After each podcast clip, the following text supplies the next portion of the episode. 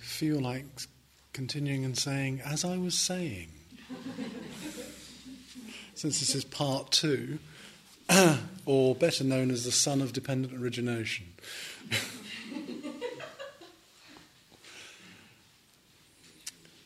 okay, let's just kind of recap for a minute or two from where we got to last night. I'm not going to go right back to the very start, but I want to just t- take the few links up to where we're going to start this evening to really again, again investigate what's going on in this linkage of dependent origination. Preceding steps, remember, the preceding dependencies before, dependent on the six sense organs, we have contact. You just can't help having contact. Remember I was saying last night? We, you know, we are contacting things continuously. Consciousnesses arising and passing away, um, which are associated with the six sense organs, including the mind, obviously. Here, so we can't help but have contact. So we're coming into contact with things constantly. All the things we're having coming into contact with have that feeling tone, the one we spent you know, a day and a half investigating. Pleasant, unpleasant, neither. Pleasant, unpleasant, neither bodily, pleasant, unpleasant, neither of the mental world. So it's actually sukha and dukkha, asukha, adukkha for all of these. There's slightly different words used for the mental, but it's basically the same. Contact leads to Vedana. Vedana leads, of course, to where we're going now, where I finished off on the cliffhanger last night on tanha, where we get to craving, desire. Many different ways of translating this. Um, craving is the most standard way of translating it. Desire is also another way that you can translate this. In many senses, a lot of the things I will have to say about this relate to some of the other talks that have been given over the past week in relationship to craving. This word tanha it means literally, and I did say this to you before, an unquenchable thirst. By its very nature, it will find no terminal point. Desire is endless. desire desires desire in many ways. So it's an endless source of and proliferation of desire. Both the desire to have, accumulate, um, just take those fairly for the moment, and the desire to avoid. Both of these elements are associated with desire. So when we hear craving or desire, then we're talking about um, avoidance and having. So it's again very much associated with the poles of Vedana, like, I want, dislike, I don't want here. This thirst, by its very nature, as I say, is unquenchable. It just does not stop. I don't know how many of you perceive this in your life. This is really what the Buddha, I think, perceives as the pathos of the human condition, the real pathos in, the, in human life. That we're kind of driven.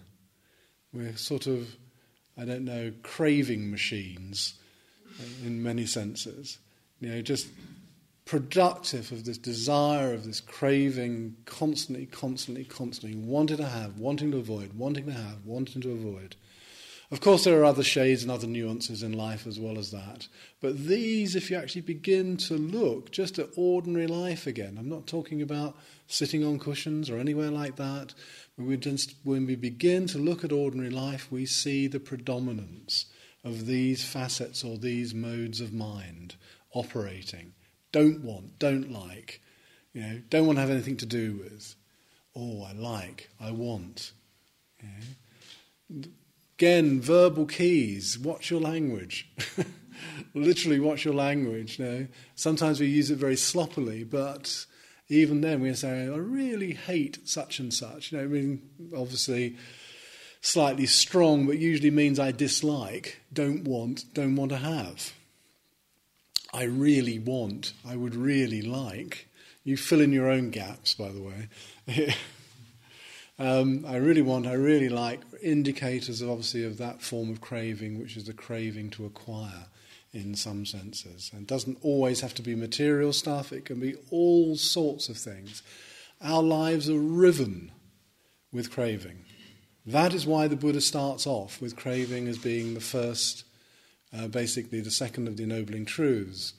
You know, desire, you know, there is dukkha, and then there is a cause to dukkha, and the most identifiable, immediate cause is craving.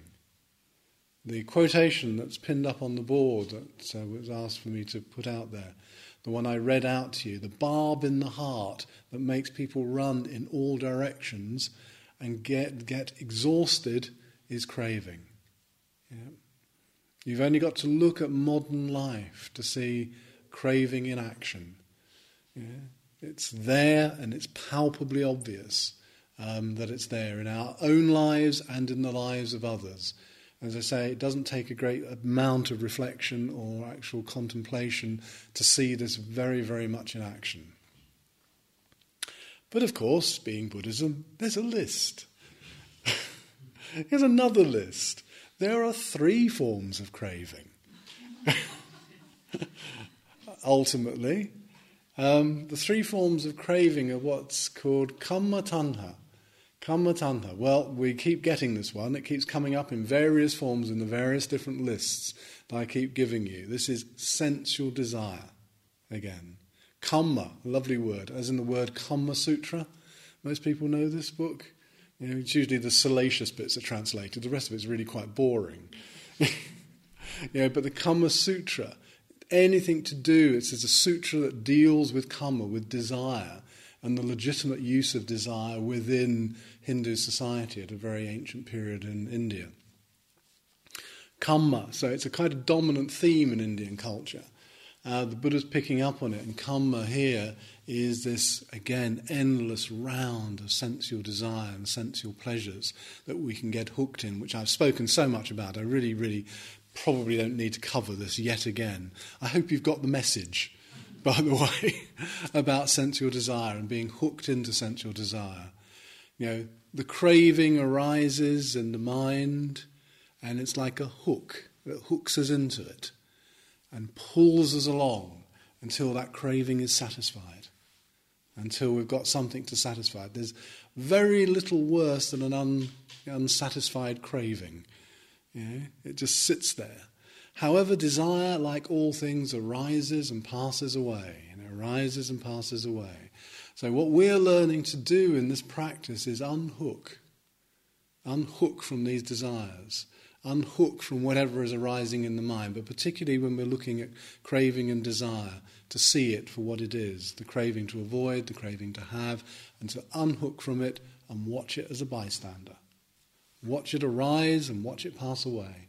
It's beautiful not to be caught up in it, just to watch it arising and watching it pass away riding the surf, as I put it, of your craving. You can actually be like a surf rider, you know, ride up on the wave as it reaches its crescendo and comes down again.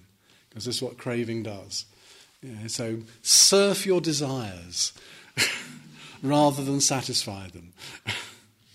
you know, it's a very nice way of dealing with them, just to watch them arise and watch them pass away. It's rather beautiful, actually to watch this. And you can watch this with all thoughts, but particularly here with craving. So Kama Tanha I really won't go into much about because it's so, so obvious that that's what's going on um, in our ordinary life is this craving for sensual pleasure. As I kept emphasizing to you over the week so far, our Western societies provide us with all sorts of things. Again, when I was teaching in the States last week, it was really very, very amusing, or the week before. Um, it was very, very amusing because somebody had the latest sort of iPad. and everybody was like this gathered round looking at this thing. You know, it was it was absolutely a beautiful scene of, of sensual desire. which I did point out to everybody at that time. and equally, you can see this anywhere you go, you know, with the latest gadgetry, the latest things, just how hooked into wanting them we get. You know, it's the latest craving, and, and of course, our appetites are being stimulated continuously. This is what's happening. This is, this is what advertising and all the things that we're so familiar with, but think we avoid and think don't have actually any effect on us, but do. They stimulate the appetite, just as the smell of food will stimulate, stimulate your ordinary appetite. So our appetites are kind of fairly endless. That's the whole point about this sensual craving. Then there is something called bhavatanha.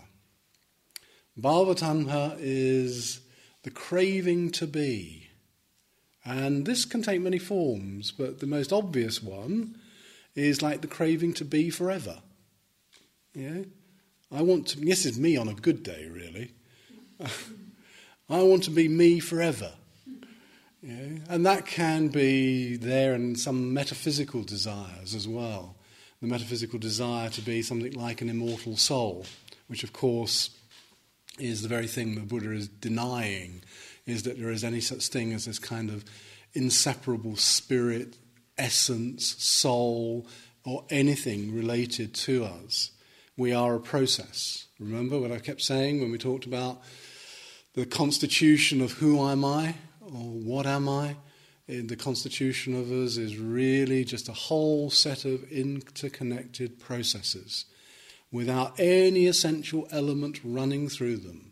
And if you remember, I said this was partly the good news because if there was an if there was an essential element, and that essential element was say, let's just take a, a morbid version of it. If that essential element was bad, there's nothing you can do about it.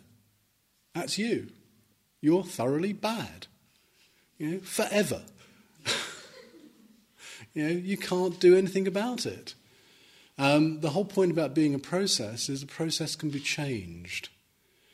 The whole essence of the Buddha's teaching is about obviously affecting change change for the good, change for the wholesome, movements away from the unwholesome dominant states of mind, such as the craving for sensual, sensual pleasures. To make the move towards much more wholesome uses of our desire, if you like. So, if we were an essential being, if there was something essential to us, then it would be absolutely impossible to change. Absolutely impossible to change. It would be causeless, you know, essential to you. And that's exactly what the Buddha is always denying that there is anything within you that lacks causes. Everything is caused. Yeah? Everything is causal. The whole universe. In fact, there's another version of dependent origination I haven't even spoken to you about, which is what I call the generalized version. The version I'm speaking to you about is very much about human psychology and human becoming. But the other general version, the Buddha says, this happens, that happens. This ceases to happen, that ceases to happen. That is the general rule of dependent origination. Everything is dependent and codependent you know, in our universe, in our world. So when we're speaking about you know, any essential reality, there is no essential reality. There is nothing, if you like, hidden deep within the cake. Yeah. You know, we can look and we can search, but you won't find anything. And this is part of the investigation. This is very, very much part of the investigation. Now, perhaps I'll just allude to this. Again, part of my own training from, from years and years ago when we were looking at, we were doing basically exercises for quite a long time. It was about six to eight weeks of looking for the self.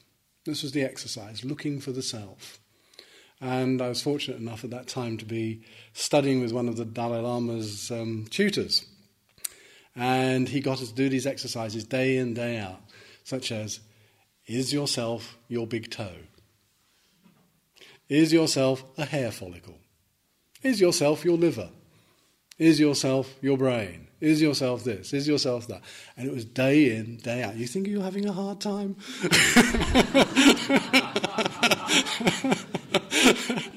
this was really tough, and I was very, very young. I think I was only about 19 at the time, and I kind of lost it. I really lost it at one point and said, Why are we doing this?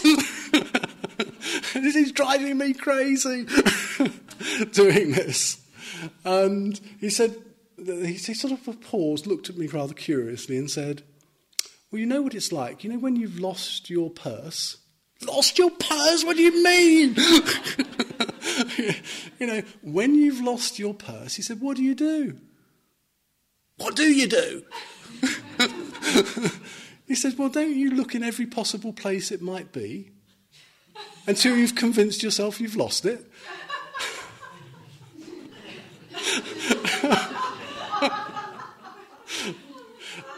And he said, Well, this is what you're doing, looking in every possible place to, to find out that you haven't got an essential self. in the end. You know, so, you know, this is kind of very typical Tibetan pragmatics. you actually just keep on looking until you convince yourself it's not there at all in any solid sense. Um, so there's nothing essential. There's nothing essential with us. There's nothing essentially which is even craving. Craving is just part of the system, if you like. So when I want to be me, I actually, actually I've got a false idea of who I am already. When I want to be me forever, as if there's some essential part that could carry on, in particularly in the kind of some metaphysical of post-mortem survival, you know, where we're going to live after death in some way. Um, even if one takes the Buddhist notion of rebirth, um, you know, the traditional notion of rebirth, it ain't you that's going to be reborn. Let's get this very, very clear. It's not going to be you that's reborn. It's something dependent on you, but it's not you. It's a set of causes and conditions which carry over. This set of causes and conditions happen to be labelled John. Um, when this set of causes and conditions gives rise to a cockroach in a South American jungle, I'm glad it's not me. it's something completely different, but it's dependent on me. I mean, I'm joking a lot about this, but it's something that's going to be dependent on me. And we might want to examine that one. I don't know. I'll leave it. You know, we're going to have a sort of big question and answer session on the final, after, you know, on the final morning. So this, this is usually one that comes up. So please ask me about it when, it, you know, when we get there. But coming back to this, so this is wanting to be me forever. Well, of course, there are much more nuanced versions of this as well. There's ways of trying to, in some sense, ensure your continuance, isn't there? There's lots and lots of ways we can ensure our continuance. Children, one of them. That's another way we can ensure our continuance. We live on through our children. You know, that's often why people are so desperately attached to their children. We live on in some ways through our children, um, through their lives. Um, parents often can live very vicariously you know, through the lives of their children because it's somehow still related to me here.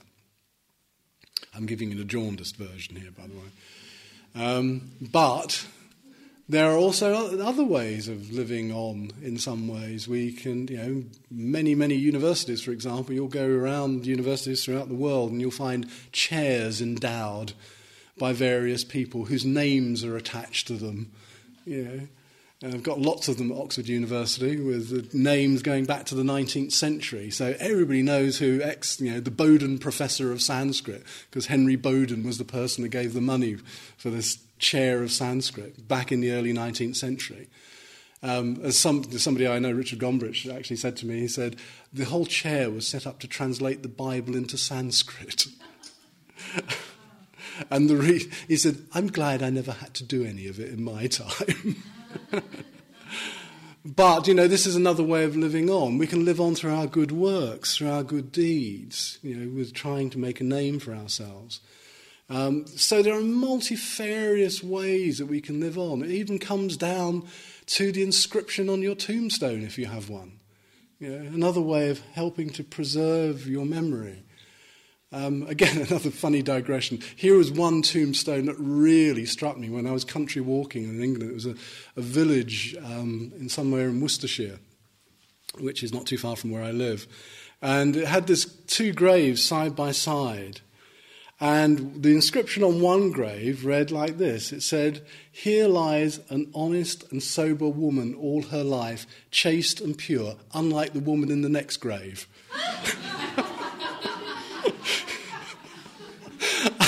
I mean, talk about post mortem revenge.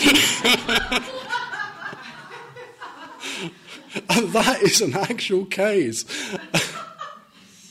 so you can, uh, I mean, in some ways, I can't, I can't actually remember the woman's name, but you can sort of immortalize yourself in some form or another. Um, in many, many ways. And this is you wanting to be somehow in continued existence.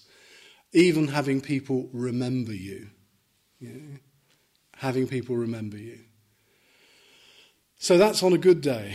What happens on a bad day? Well, that's the next of the cravings. If there's a craving to be, there's vibhava tanha, which is the craving not to be as well.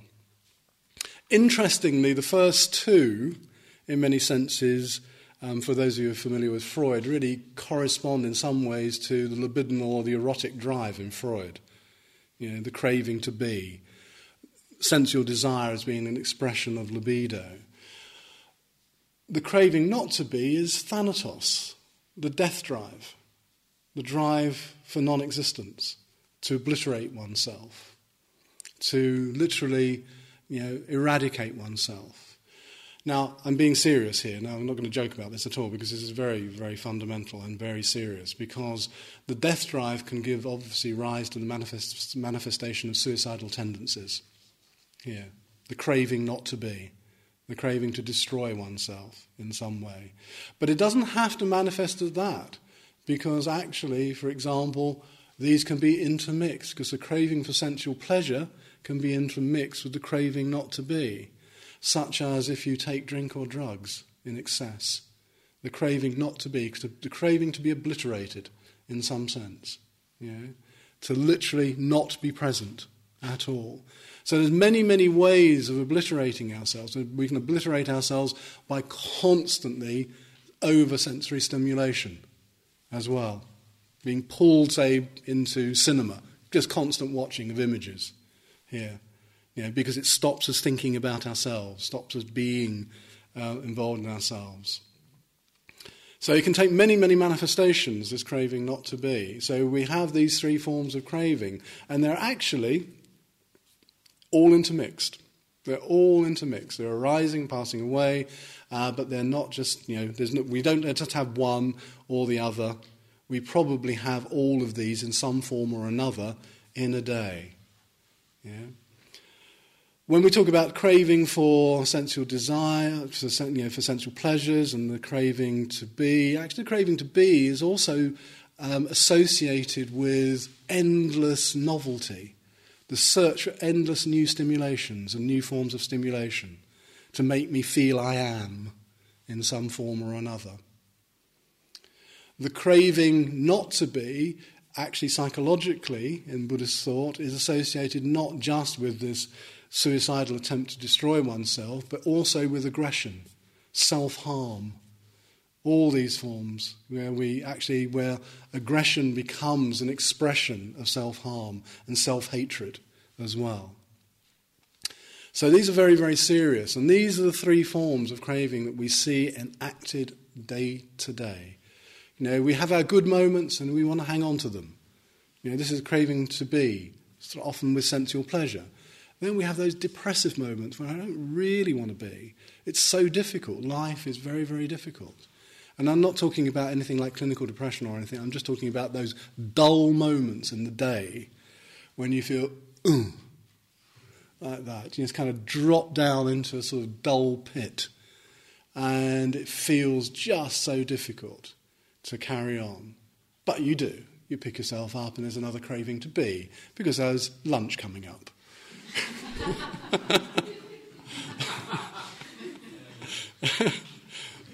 or followed by soup. you know. So, no matter what, we pick ourselves up, but we are going through in a sort of fairly cyclical manner through these things in a day. Now, to compound the problem, there's the next term that arises. Dependent on craving arises what's called upadana. Upadana is attachment, grasping. So this arises in direct dependence on what is preceded it, on tanha. Upadana. I'm just going to spend a few minutes just exploring this word with you because it's a very, very interesting word. When you go back into the history of Indian thought, and you can see how the Buddha is using it and why he's using it. He uses it in a very, very particular fashion. Now, I don't think I've used it personally myself actually over this week. I might have done, I, I just can't remember. But often greed, aversion, and delusion are referred to as the three fires.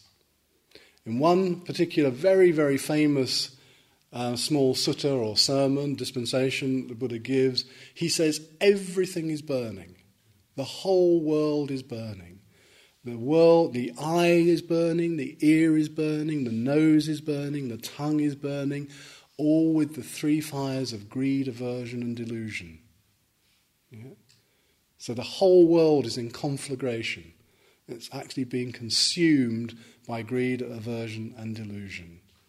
That's a very powerful statement, isn't it? Very. He uses the metaphor of fire a lot here within his teaching. There's a good reason for it, and this is the historical reason. Brahmins, who were the kind of top dogs in Indian society in ancient India, uh, these were the kind of the priestly, scholarly class of Indian society, and the religion of those days really wasn't Hinduism, it was Brahmanism, the religion of this particular social elite within Indian society. Now, in their temples, in Brahmin temples, these days they've pared it down usually to one, sometimes very traditional temples in South India, you'll still find three fires burning. These are not allowed to go out. The sacrificial fire is meant to be constantly stoked with fuel, constantly kept fed with fuel, more wood being put on the fire. These fires are used for the sacrifices. In very ancient India, used to be animal sacrifice. By the time of the Buddha, it was mainly things like coconut oil, you know, ghee, which is clarified butter, sesame seed, valuable things within their society. These were sacrifices, offerings to the gods, and they believed that the whole universe was kept going by these sacrifices. These sacrifices, by the way, were known as doing your karma. This is what was known as doing your karma. And you either did it well or you did it badly. Uh, these were sanskaras, they were ritual actions. Notice another word we've used as well, sankhara. When you put fuel on your fire, you were engaging in upadana. You were fueling the flames. And what the Buddha is doing is turning this into a wonderful metaphor. If you want to keep your three fires of greed, aversion, and delusion going, then keep stoking them. Keep feeding them. You know, keep placing fuel on the fire.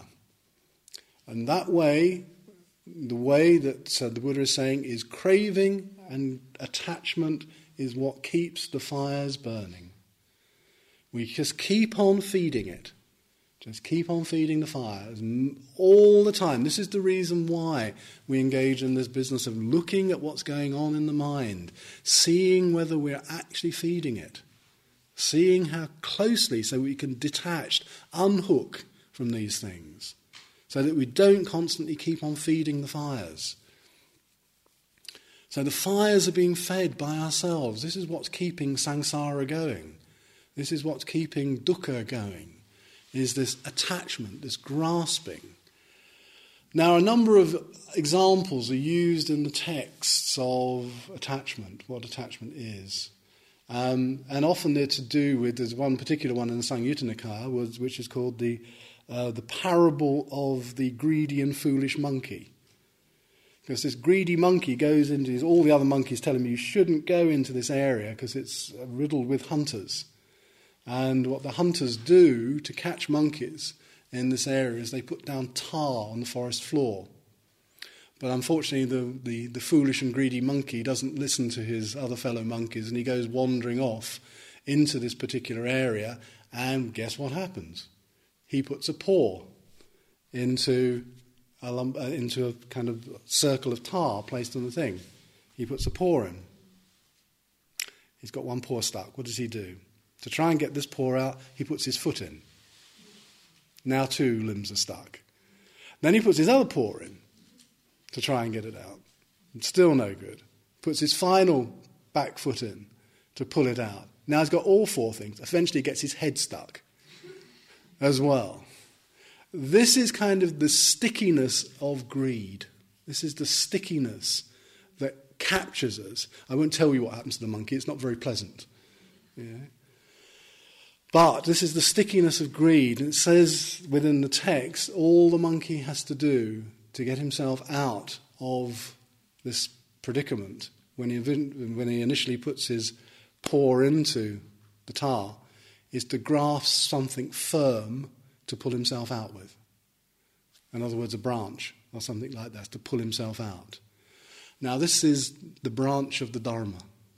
This is the Dharma. This is what you pull yourself out. This is the way that you extricate yourself from the stickiness of greed and attachment here. By pulling yourself out, by reminding yourself, reflection is always very, very useful um, on, if you like, the downside of this greed and attachment, this craving and attachment that we're actually caught within. There is another way of catching monkeys, it's still actually used this day uh, in India and in Africa as well, which is to bury something like a bowl, something like this, except it's got a long neck on it, a thin neck. It's buried in the ground, and what's put into it is a piece of fruit. And the monkey comes along and senses there's something in it, and it puts its paw down into it, grabs hold of the piece of fruit, now it's stuck. All it's got to do is let go, but it doesn't. It just holds on and the hunters come along and capture it. This is the way. Now, this is a wonderful metaphor for the human condition. We're so, so trapped by that which we won't let go of. All you've got to do, like the monkey has, you've got to release your grasp and let go. Let go of all of those things that hold you in entrapment. Now you're all going, easier said than done, aren't you? Well, actually, the exercises we're engaging in in a way throughout the week are an engagement with letting go, creating the conditions for letting go, of looking at particular states of mind, looking at the hindrances, for example, as we've been doing all day today, looking at those and seeing them and bringing ourselves back. Already we're at a distance from them. Already, by just watching them, we're at a distance. We've just taken that little step back. The hook is no longer drawing us in. We've detached that hook a little from it. You know, so we can actually look quite detachedly. Oh, gosh, yes, there goes sensual craving again. There goes ill will.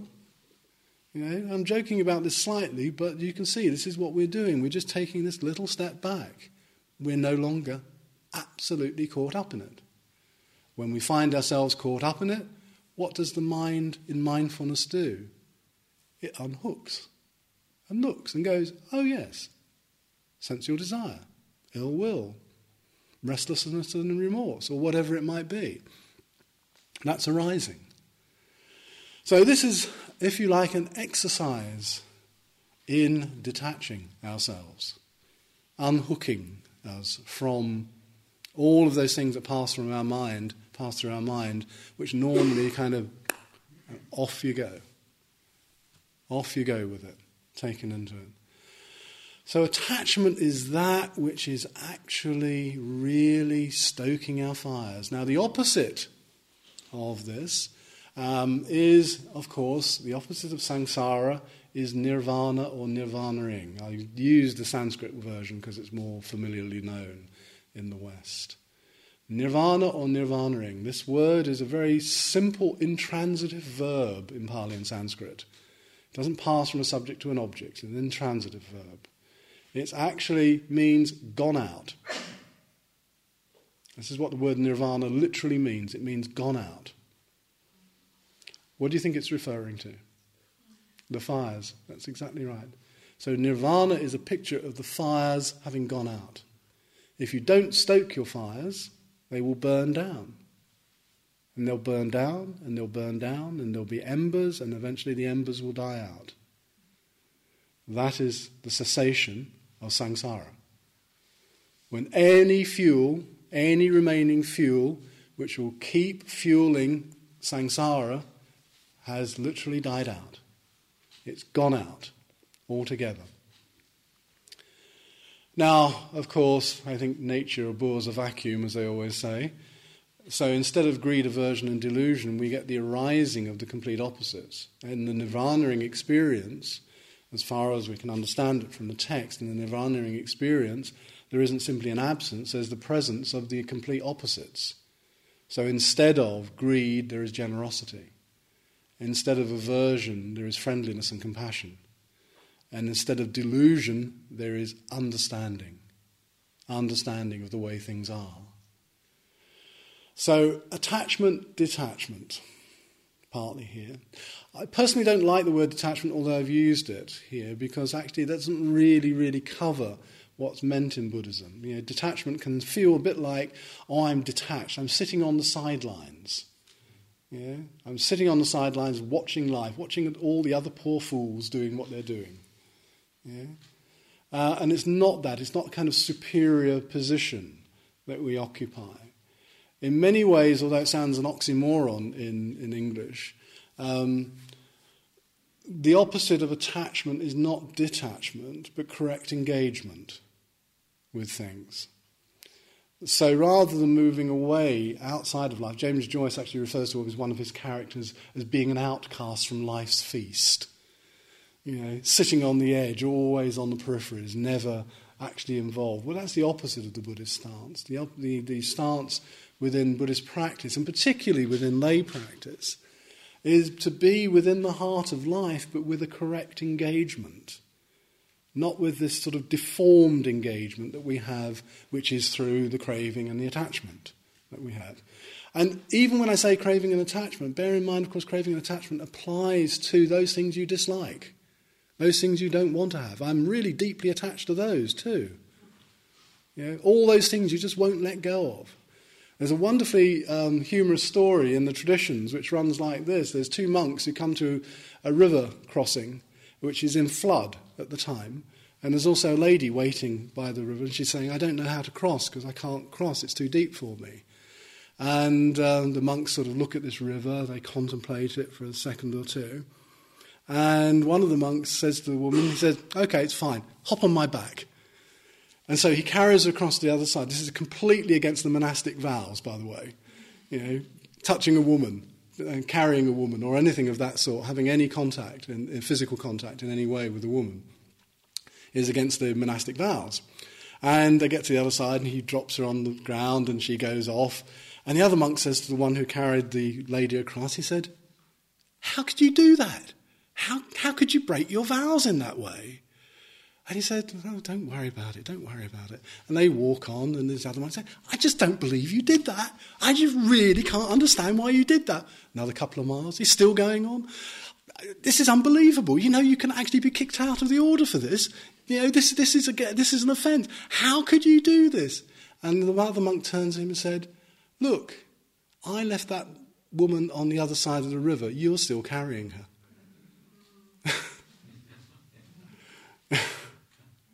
You know, so attachment is about what we carry with us. You know, we carry all our likes and our dislikes with us. You know, and we don't let them go. We don't relinquish them easily. They're often very, very, very deep, these likes and dislikes which we carry with us. And think about all of the things like the grudges and the enmities that we often carry through life. In the Dhammapada, the Buddha says, with the thought of death, how can anybody hold enmity? Yeah. Knowing that you will die, how can anyone hold enmity? It's very sobering, isn't it? When you think of the pettiness that we can descend into and hold on to so easily, um, yet the person who you're holding the enmity towards will die. You who are holding the enmity will also die. That's the sheer plain fact of it here. And the Buddha is just really just pointing it out. How can you do this? Knowing that the thought of death is there. Yeah. So attachments deeply, deeply embedded in us. So, what we perhaps are being encouraged to do within the practice, and the way this is part of the training, what we've been engaging in this week, is learning to let go. Learning not to be caught up with what is passing through our minds. Now, we've concentrated on the negative dimensions of the mind for so much of the week for obvious reasons, because this is a problem. This is the problem. Yeah. Tomorrow we're going to be looking at some more positive factors of the mind and, and looking at those and see if we can identify those in our minds, because those are to be developed. Those are the things that we incline the mind towards. Yeah?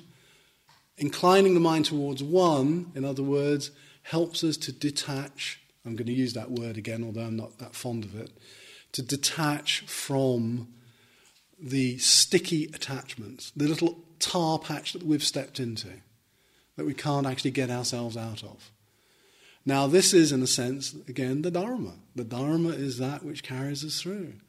This is why the teaching is important, why hearing, reading, studying to a degree is important, because it helps to give us the framework for that strong branch to know that we don't have to be stuck in this you know, pool of tar by putting and, and put another hand in and get even more stuck um, in trying to extricate ourselves from it. We have all of the wrong ways of trying to get ourselves out of. You know, we often think, you know, if, okay, if a little bit of pleasure isn't making me feel happy, perhaps a lot more will. you know, if one drink isn't getting me merry, I'll, drink a couple of gallons of it. you know, and I'm kind of getting over egging it a little bit just to make a point. Of course, this is often the unskillful ways that we handle our attachments and our cravings. Yeah? If a little is good, a lot must be even better. And what we're doing is more and more admiring ourselves in this swamp, basically. I'm mixing metaphors furiously here, but never mind. yeah, so we're admiring ourselves in this swamp of craving and attachment and finding it very, very difficult. So, actually, the only thing you can look to to get us out of this stickiness, this, you know, this stuckness, and actually, I don't know if any, any of you ever feel this in your lives. Do you often feel stuck? Yeah? There's a kind of stickiness to often where we are. And this is what we're doing. We're now trying to find something which is firm and solid that we can pull ourselves out of this stuckness, out of this kind of immobility that we've created for ourselves. Now, immobility, of course, then gives rise to yet further confusion. I, I literally don't know what to do now. I've tried all the options, and none of them make me happy. You know, what do I do? Where do I go? You know? So the Buddha is recommending that we, of course, look to something as firm and as solid. You can't have much, anything much firmer and solid than the Dharma heard as the way things really are. You know? That's, you know, and the teaching is the teaching about the way things really are. So this is what we're doing. We're trying to see things the way they are. That is the thing that extricates ourselves. You know, take that little saying that I gave, you know, with the thought of death, how can you have enmity? You could be stuck in enmity. You could be attached to feeling this venomous anger towards somebody, you know, for past ills, real or supposedly done to you. You could be stuck in that. Yet, here's your bit of Dharma death is an actuality. There's your bit of realism that creeps in. That hopefully helps to pull you out of that enmity, out of that holding on here. So that's the way we're extricating ourselves in this sense. However, if we trundle along in samsara, if we trundle along in the normal ways, then of course there are further links in the chain um, to be gone into. Dependent on upadana, dependent on attachment and grasping. And actually, one of the other meanings, by the way, I didn't actually refer to, is the another meaning of upadana is you know when you see fire again, fire. When you see fire, when you see it around a say, a fire stick of some sort, you sort of see the flames attached, almost flickering round the piece of wood. you know, almost as if it's clinging. It's literally clinging to the piece of wood. That is another meaning of it, you know, another meaning of this term upadana. So dependent on upadana arises bhava, becoming. I want to become something. Yeah. Now, that could be all the stuff I've talked about fame, glory, professions, careers, all of the sorts of things that are very obvious here. But it can be just satisfying a desire. Yeah. I want to become the person who satisfies that desire. I have this craving for something. I'm attached to it. And now I want to go out and get it. And here is the manipulation, this becoming. I'm always in the process of becoming, by the way. Hardly ever being. I'm always becoming something. Becoming my desires. Becoming the uh, manifestation of those desires. We see this in, in body, literally in body. You know, people become the manifestation of who, what, and what they think. You know, it becomes written very, very large you know, in their physical features, their physical demeanour. You know, so much so that we often recognise it very clearly. Have you noticed how a lot of academics walk? With the head jutting out in front. you know, sort of kind of all head. You know, the becoming something. Becoming something. We're always engaged in it. However, dependent on becoming arises birth. Now, you can take this literally, and this is what the tradition often does, but the Abhidhamma, in the Abhidhamma, this is taken in a psychological sense, is birth is the actual moment when you get what you wanted to become. Yeah? Get what you wanted to become. The becoming process is a process of trying to manipulate the situation so you get what you want in life. You might be your perfect career, might be your perfect profession that you want to do.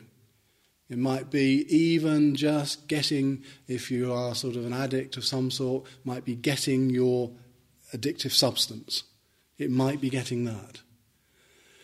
However, of course, and this is in the kind of conclusion to the story, this is in a way not quite who did it, but the conclusion to the story is dependent on birth arises old age and death.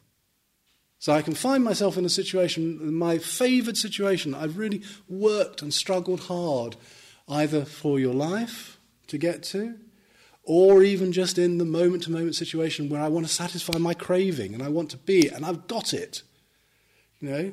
This is the kind of, just, just use a, an image an alcoholic who wants to get down to the pub. He's got to the pub, he's got his drink. Well, old age and death is closing time you know, when it closes, when they have to kind of sober up yet again. Now, it's a, it's, a, it's a particular image, but what it means is, of course, is anything you get, anything you get, is subject to dissolution and disappearance. Yeah? Anything we get. So the profession, the career, whatever. I think I suggested to you one other night that, of course, even if you get that favoured thing, there's retirement and then there's death. Yeah? So it's not about not doing those things, it's not being attached to them.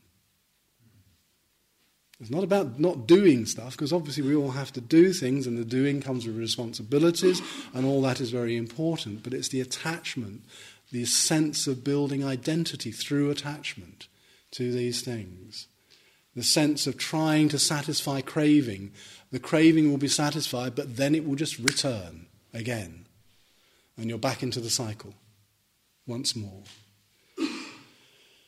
And this will just go on. This is why it is a circle. I think samsara is depicted, depicted as the ultimate vicious circle.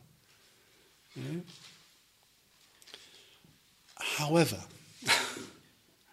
and this is the however, if we sever one of the links in the chain, in the chain of dependencies, the whole edifice drops apart. If we actually begin to sever any of the links. Now, traditionally, and I think just practically, the most obvious place to sever samsara, or keep on severing it, the samsaric circle, is at the point of of the point between Vedana and craving. Yeah? Hence the reason why we spent such a long time looking at Vedana. Because Vedana is the most obvious place. Because Vedana is just simply Vedana. It's pleasant, unpleasant, or neither. Yeah? Most of that we just can't help. Yeah? A lot of it might be hardwired, a lot of it is conditioned, so it will change, but we just can't help it. You know, the way I react to something when I initially see it, you know, when I see that pool of excrement or something like that, and I go, like that, I can't help that. What I can help is overreacting and keep on reinforcing it and doing all the sorts of things we can, craving to avoid it. And I don't want anything to do that. Don't go to India, by the way, if you don't like that sort of stuff. yeah. Um, and being attached to that and wanting to avoid it all the time. Yeah. So, this is the place where we start to break the chain.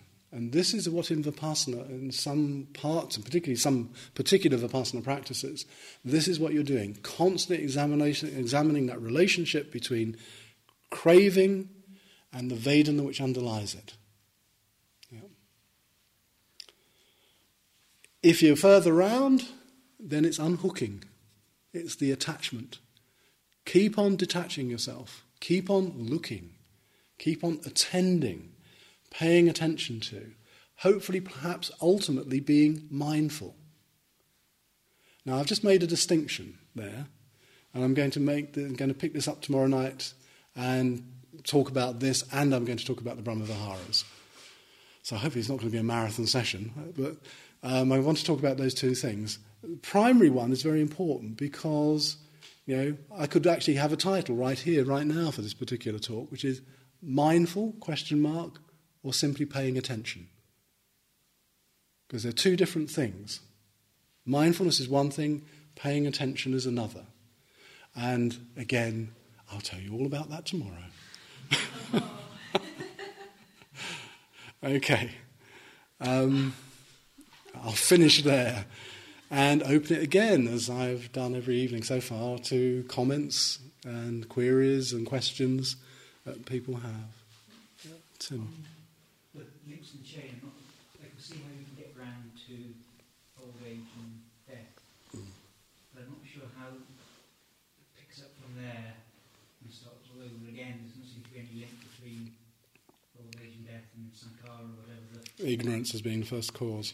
Yeah, ignorance as being the first thing there. Really, it's just saying if, if you take if you take actually, I really haven't mentioned this, but it's glad you asked the question. But if you take this as being actually what's going on in every moment, not as the traditions have it within three lifetimes. You know, here's the past, sankara as ignorance, avidya, and the sankharas, the formations. Then all of the links up to 10 being the present, 11 and 12 being the future. Of, you know, birth, old age, and death. Now, if we take that all as occurring in one moment, this is what's carrying over. Old age and death really literally gives rise to us being in the same place with the same old ignorance. Now, just think of that happening moment to moment to moment. What we're doing is we're just, you know, as I said, we're the kind of ultimate uh, organic cycling machines. We're recycling the same stuff over and over again. You know? We're just doing it again and again and again. So there's, in a way, there's no, if actually if this is occurring, and it's not as fixed as this, but if that is occurring, there's very little learning going on as we go through it. We're just carrying the same old stuff over into the next moment, which then becomes the next moment, which becomes the next moment. Yeah? Until we start to, and again, I would actually, not jokingly, actually, I'd really seriously, if you haven't seen it or have seen it, I'd watch Groundhog Day again. Because in a way, this is all about that. Kind of learning. He's a very slow learner if you've ever seen the film in it. He's a very, very slow learner here. Keeps on making the same old mistake again and again and again and again, and gradually, gradually, gradually, gradually starts to liberate himself from this day that keeps reoccurring. That's what we're doing. We're living Groundhog Day every day, you know, in samsara, just recycling it um, here until actually it dawns on us, perhaps sometimes, to not follow the link between Vedana and craving, or to unhook ourselves from the attachments which are arising. You know, the things that we normally get attached to, such as you know, the, the um, sensual desire and the ill will and the things we've been examining today, to start to unhook from those. So, really, that's what it's saying. This is a complete circle in the sense that it's not there's a, a, direct link in some senses between old age and death. It's just saying with the decay of this and the disappearance of this, we're back at stage one again in this next moment. So, actually, as you sit here in this room, and I think I said this to you again on one evening, but I'll just remind you you are your past, your present, and your future. Right now. All of it together. You know, we tend to think of the future as being something that hasn't yet arrived. No, it's not. It's here, right now. You are actually dealing with your future right now, particularly when you're engaging in meditation, beginning to unhook, beginning to see things a little bit more clearly you're starting to stop the patterns of repetition, of repeated behavior occurring over and over again. Yeah, so I hope that uh, kind of. Yeah, Ulrich. What is about the desire to meditate or desire to travel to retreats? You can also have this feeling sometimes get hooked. Yep, but there's a different word used. There's a different word used to describe that. Um, and the word that's used is not tanha. Tanha always gets a bad press in Buddhist texts. Um, I think I've only ever found one um, reference to it in the Pali Canon where it didn't seem to have quite such a negative connotation. And that's one out of thousands of pages of text within it. In general, when it's talking about the desire to practice meditation, a desire for you know, awakening or enlightenment, or anything of that form, then a different word is used, which is actually chanda, um, not tanha. And chanda can take wholesome forms as well as unwholesome forms. So, actually, in Pali, I didn't give you this in Pali, but when we're looking at sense desire, this is kama chanda. So, this is unwholesome form of chanda. Now, that desire can actually be used wholesomely, you know, for good things for you know, the understanding of the Dharma, the coming on retreat, the attempting to overcome some of our pettiness in this world. You know, the desire to be rid of some of my pettiness, that's a good desire. That's a wholesome desire. So actually, it's not a complete abandonment of desire, it's actually the cultivation of wholesome desire. Yeah? But it's not tanha, it's not this endless thirst that can't be satisfied. Yeah? That's very, very specific to, to, um, to the wheel of, of dependent origination here. Yeah, yeah and then, uh, okay, first and then second. Um, the very last thing you were talking about in your lecture tonight was the, the best place to stop this circle is to look at the link between Vedana and craving. Yep. Yeah, sure. Vedana, remember I was saying Vedana is something that we can't do anything about. It's, it's also one of the khandhas, one of the personality aggregates here. It's hardwired, some of it's conditioned, it will change. But as I said, you know, my kind of feeling about things are immediate. If I, you know, just take a very simple example. I think of one I gave previously. If I put my hand into a fire, because of the way I'm wired, unless I'm a masochist, I'm going to find that pretty unpleasant. Yeah. What comes after Vedana, though, doesn't have to be a given. In other words, I could react to that by, you know, very, very strong aversive cravings. Craving to be rid of the pain. Craving to be rid of, um, you know, even of myself for doing such a stupid thing as putting my hand in the fire. You know, it can take many, many forms, this craving, this aversion here, because this would be aversive craving, not, not the sort of attachment craving here. So, what comes after the Vedana is, is open to being corrected here, whereas the Vedana itself isn't. Yeah, so, that's why there's a possibility. This is why I think the Buddha uses craving as being the second uh, noble truth, Because actually, really, the big problem is ignorance. But he's saying, really, the way we can get to ignorance is through craving and breaking that link of craving. Now, if we can't do it at the, at the point of craving, and I think most of us find it pretty difficult to do that, then when it comes into the attachment field, we start to look at what's arising in the mind and, in a sense, start to, as I've suggested, unhook, detach ourselves from the stuff that's going through the mind, the cravings that are still there, the narratives, the stories, you know, that are always there. So we're starting to unhook ourselves from there. And for most people, I think, and this is the more gentle way, I think most people that's the more realistic way of working back from attachment through craving to then dislocating ourselves from, of course, the automatic response from Vedana to craving, from Vedana to Tanha. Does that make sense?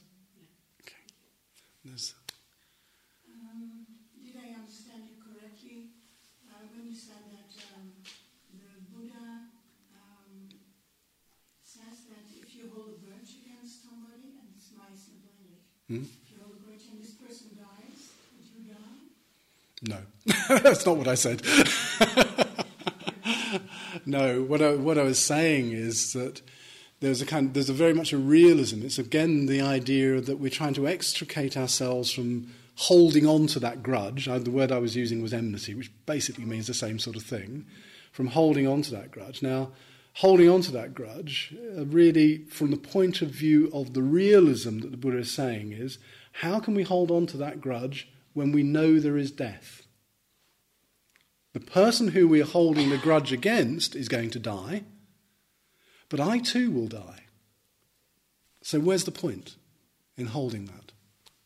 That's really what he's saying. So, we've kind of pulled ourselves out of that attachment if we really, really.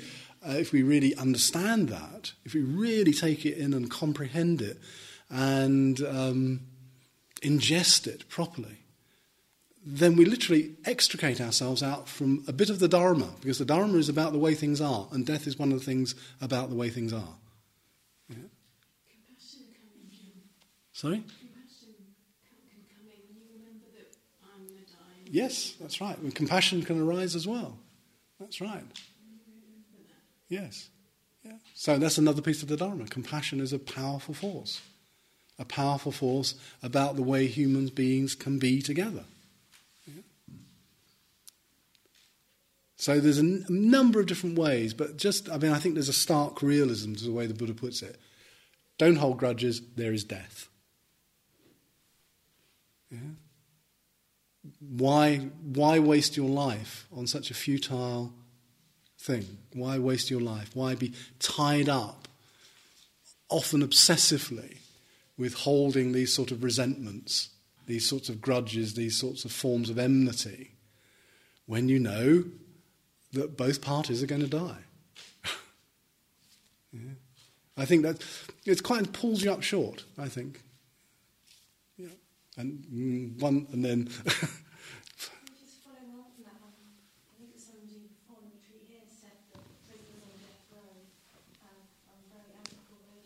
um, hmm um,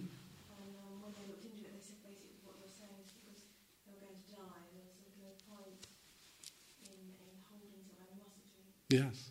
Yeah, I can, I can well believe it. I mean, I hadn't heard that before, but I can well believe it. Yeah.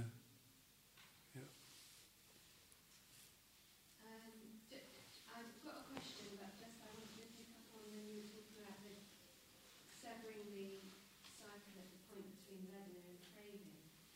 You talked about aversive craving. hmm Um, so is, would, would you say that's also similar if you if you've been abused and so, so you talk about putting your hand in a fire Mm. and developing aversive craving. Mm.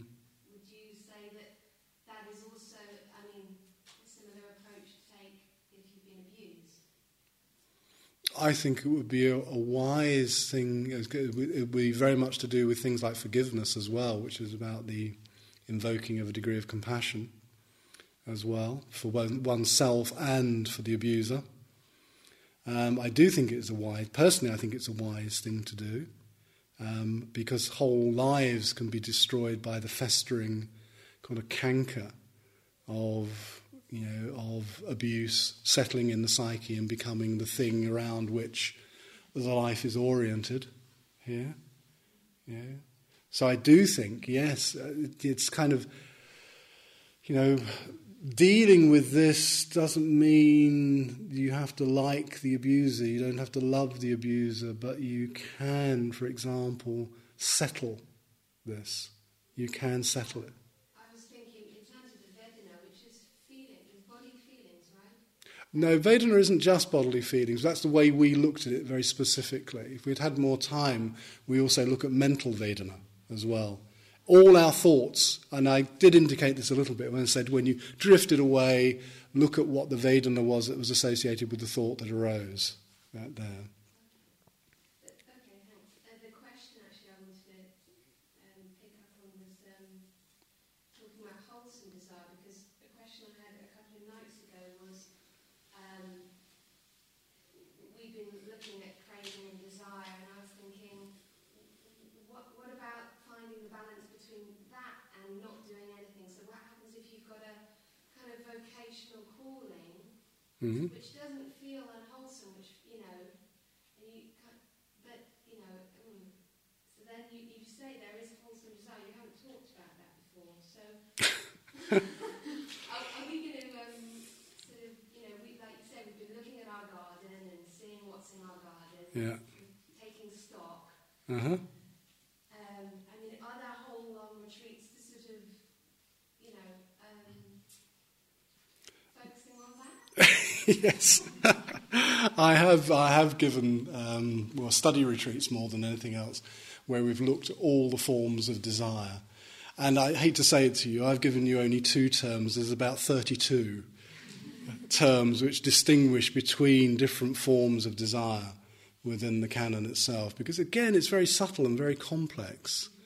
You know, the nature of desire that we're dealing with, the, you know, some of them are always very unwholesome, where others are variable ethically variable. It depends on where you place it, you know, such as a vocation, for example, to go perhaps to help people, to really, really have a vocation to help people or to teach people or whatever.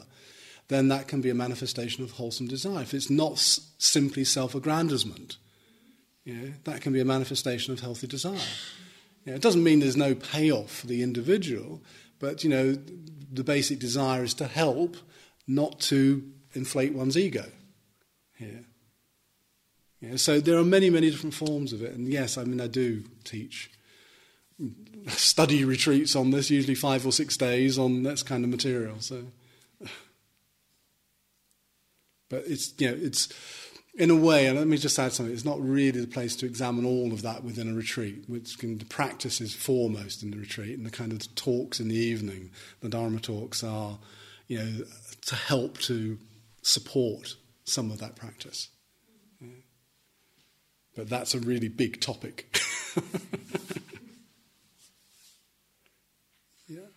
You had said before that the Buddha was the first psycho Psychologist. psychologist. Yeah. And I was wondering, I've heard it said that maybe not psychologists, but psychotherapists have said that uh, one's relationship with oneself is the most important relationship that Mhm. there is.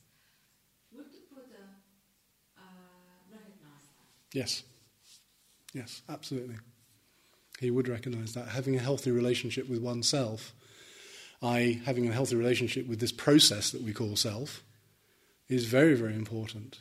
You know, um, hence the reason why I'll talk about this tomorrow night. But when we look at the Brahma Viharas, most of the Brahma Viharas talk talk initially, or the practices center on contemplations about oneself initially, developing friendliness towards yourself, developing compassion towards yourself, before ever extending it out to somebody else. Yeah. So this is about coming into a healthy relationship. A healthy relationship with yourself is also learning to accept things, you know, learning to accept going through the mind, you know, as being, in some sense, is part of this process. Not that you have to over-identify with it, to see it correctly, to accept where you are. I mean, notice one of the little prompts I've been giving you day in, day out for the last seven days. You know, is actually when you first sit, not just to pay just in, just to pay attention to your posture, to pay attention to your intention, but also to pay attention to what's around for you at the moment. You know, recall this. It's, I've said it virtually every session. Just to see what's there, and this is a form of acceptance. Not to want to exclude it, bat it away, not to want to hold on to anything there. Just to go into this process of radical acceptance. Now, in order to progress, I think, on the path, well, there's two ways you could do this. One, I think, which is totally unrealistic and won't actually get you anywhere, but often people do this. They have ideals about themselves and where they want to be, and they kind of try to live that ideal. And there's a lot of repression in that. This is actually the kind of superego in a Freudian sense here, coming to the forefront again. I want to be this, you know, this is what I want to be, and I'm not quite living up to the ideal, and so on and so forth. Whereas actually, the way I think that really succeeds is owning up to who you are. Let's own up to who we are right at this second, kind of as they'd put it in English, warts and all. Yeah, everything that's there, the good and the bad stuff. Just let's just own up to it. Just accept it. Now we can progress. That's where we make, that's where we make the movement from. We don't make the movement from an idealistic place where we'd like to be. We make the movement from where we actually are. Where we actually are is a mix of the wholesome and the unwholesome. And let's just accept that. You know? And I think we can actually begin to like ourselves a lot more if we start to do that too. Just, just actually engage in this radical act of acceptance of I'm not perfect. You know, that's what the path is about presumably about purification and perfection and all the rest of it. We're not. Let's celebrate it. let's celebrate our imperfections at the moment. You know, let's not make a big misery out of it. We've got enough miseries as it is. let's just kind of own up to it. Now we can do some work. Once I start to do this, now I can really engage in work. I can see what's within my mind. I know what the unwholesome is. I know what the wholesome is here. I can develop one, and in developing the one, the other releases me. Yeah. It's almost as simple as that, although the work is a lot harder. It's very much easier to say than do the work. yeah. Yes. And then, and then right at the back.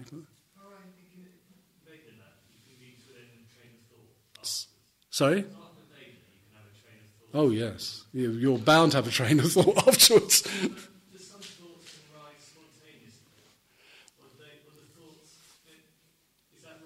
Thoughts always have a precede.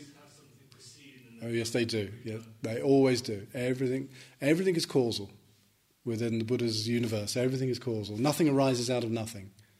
You know, nothing arises, as they say, ex nihilo. Everything arises because of a cause and condition. There's always some pre- preceding cause or condition that will give rise to it. Now, that preceding cause or condition, um, you know, is the Vedana. Yeah. That's what's happening. So when the thoughts of craving kick in, you know, craving to avoid or the craving to have, then that's based on that Vedana. That's why the Vedana is so deterministic. If not dealt with, this, this kind of immediacy of, of reaction. Remember what I was saying, that the Vedana, you know, we do not just see, and this is why it's because it's happening so fast, we don't see this arising of something, do we? We don't see actually usually, we don't go, Oh, unpleasant sensation. I think I'll crave to avoid that. or pleasant sensation. I think I'll crave to have some more of that. We don't do that. We just find ourselves in the grip of holding on to something or attempting to hold on to something while going like this, the other stuff, you know, trying to push it away as quickly as possible. That's where we find ourselves because it happens so quickly. It just happens like that. Yeah. So, but there is always a preceding condition. The Buddha's, the Buddha's world, is, the universe for the Buddha is a very causally conditioned thing. It's very, actually, from a modern, even scientific point of view, it's very empirical. Yeah. Yep, preceding thing is always contact. Yeah.